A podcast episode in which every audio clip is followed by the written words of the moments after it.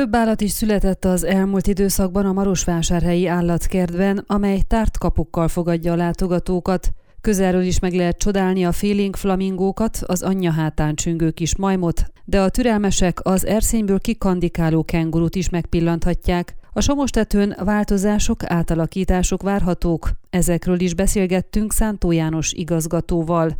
Noha az időjárás eddig nem volt kedvező a szabadtéri programoknak, a Marosvásárhelyi állatkertben már idén is volt olyan hétvége, amikor 5000 jegyet értékesítettek. Az állatkert igazgatója Szántó János, aki hivatalosan tavaly októberben vette át a Marosvásárhelyi létesítmény vezetését, örömmel mesélte, hogy sikerült átvészelniük a telet, megoldaniuk az állatok ellátását és otthonaik fűtését. Nem titkolta, hogy a vártnál több nehézséggel szembesült az állatkertben, de lendülettel számolt be a tervei terveikről. Megtudtuk, javítások, változások lesznek az eddig szinte mindig bezárva tartott zöld házban, de az elefántoknak otthont adó Afrika házban is.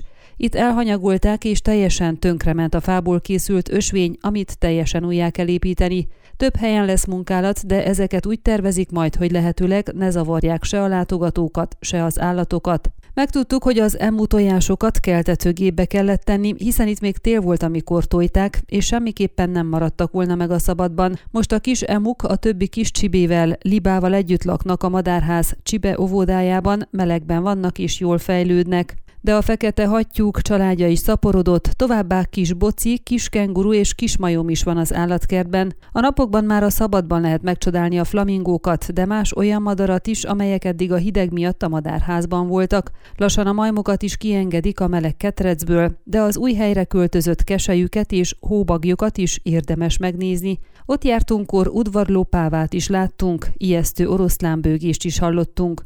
Mivel folyamatban van az állatkert részleges önállósodása, jogi személyiségi alakulása, ami azt is jelenti, hogy a somostető kisvasúttal, játszótérrel, parkolókkal, ételeket és játékokat árusító bódikkal is hozzá fog tartozni, ezért megkérdeztük Szántó János, hogy milyen változásokra számíthatunk idén a közkedvelt szabadidőparkban. Megtudtuk, hogy egyelőre a valós helyzet feltérképezése zajlik, hiszen tisztázni kell az étel és italárusok helyzetét, de azt is fel kell mérni, hogy biztonságosan tud-e működni a kis vonat.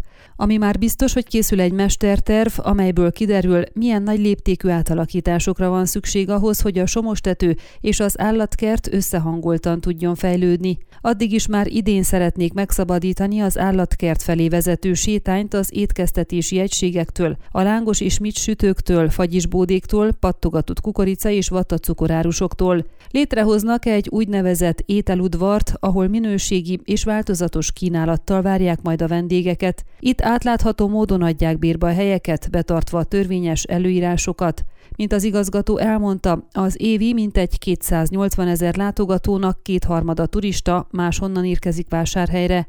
A jelenlegi zsibvásár helyett mást szeretnénk, vélekedett az igazgató, aki tudja, hogy ezen intézkedések nem fognak mindenkinek tetszeni, de szerinte fontos az átláthatóság és a törvényesség, és ezek alapján történnek majd az átalakítások. Ön a Székelyhon aktuális podcastjét hallgatta. Amennyiben nem akar lemaradni a régió életéről a jövőben sem, akkor iratkozzon fel a csatornára, vagy keresse podcast műsorainkat a székelyhon.pro portálon.